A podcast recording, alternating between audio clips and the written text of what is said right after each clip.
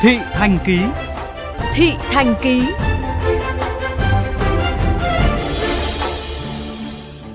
Thưa quý vị, sau một thời gian dài trong tình trạng ảm đạm do ảnh hưởng nặng nề của dịch bệnh, thì những ngày gần đây, thị trường mặt bằng bán lẻ cho thuê tại thành phố Hồ Chí Minh đang có dấu hiệu ấm dần lên khi nhiều doanh nghiệp và các cá nhân bắt đầu khôi phục hoạt động kinh doanh dịch vụ, ghi nhận của phóng viên Huy Hoàng. Sau khi thành phố Hồ Chí Minh nới lỏng các biện pháp giãn cách và cho phép một số dịch vụ hoạt động trở lại, tiệm tóc nam của vợ chồng chị Phạm Tuyết Nhung trên đường Kha Vận Cân, phường Linh Đông, thành phố Thủ Đức may mắn được nhiều khách quen quay lại ủng hộ. Khi thấy mặt bằng bên cạnh thông báo cho thuê, chị Nhung bàn với chồng mở rộng quy mô cửa tiệm, phục vụ thêm khách hàng nữ để đón đầu mùa cao điểm dịp cuối năm. Em thuê cái này là em làm nữ riêng thôi chứ còn bên kia vẫn làm nam bình thường. Đầu tiên là phải cho người ta thuê 12 triệu. Rồi cái bữa em vô thì năn nỉ lắm rồi bảo phải cho thuê giá 11 triệu. Không có hợp đồng, làm tháng nào em đóng tháng nấy.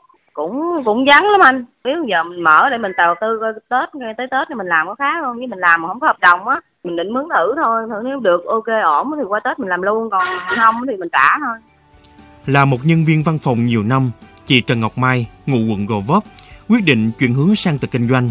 Sau khi bàn bạc với gia đình, chị ký hợp đồng thuê một mặt bằng khoảng 20 m vuông, mặt tiền hẻm trên đường Nguyễn Đình Chiểu, quận 3 thành phố Hồ Chí Minh, để mở một cửa hàng thời trang nhỏ như mong ước lâu nay cũng sẽ có những khó khăn cho mình. Thứ nhất là là một cái shop mới, là mình chưa có một cái nguồn khách hàng ổn định. Mình phải xây dựng hoàn toàn mới từ đầu luôn. Nhưng mà mình vẫn quyết định thuê là vì mình mới nên là mình có một cái khoảng thời gian để mình làm marketing nè. Có thời gian chuẩn bị để mà set up shop cho nó khang trang hơn.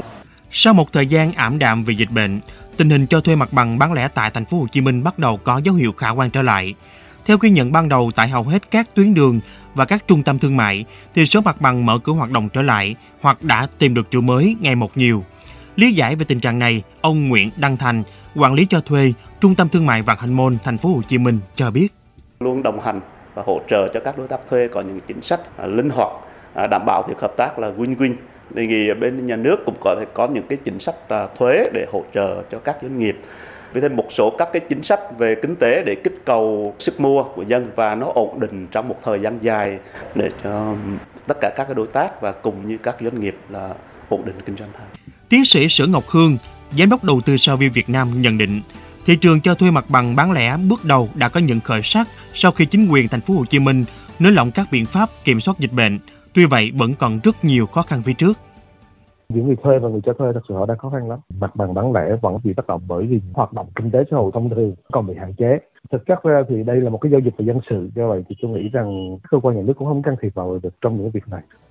Dù đã có những bước khởi sắc ban đầu, song vẫn là quá sớm khi nhận định về tiềm năng của thị trường cho thuê mặt bằng bán lẻ, bởi tất cả phụ thuộc vào khả năng kiểm soát dịch bệnh cũng như là tốc độ phục hồi của nền kinh tế.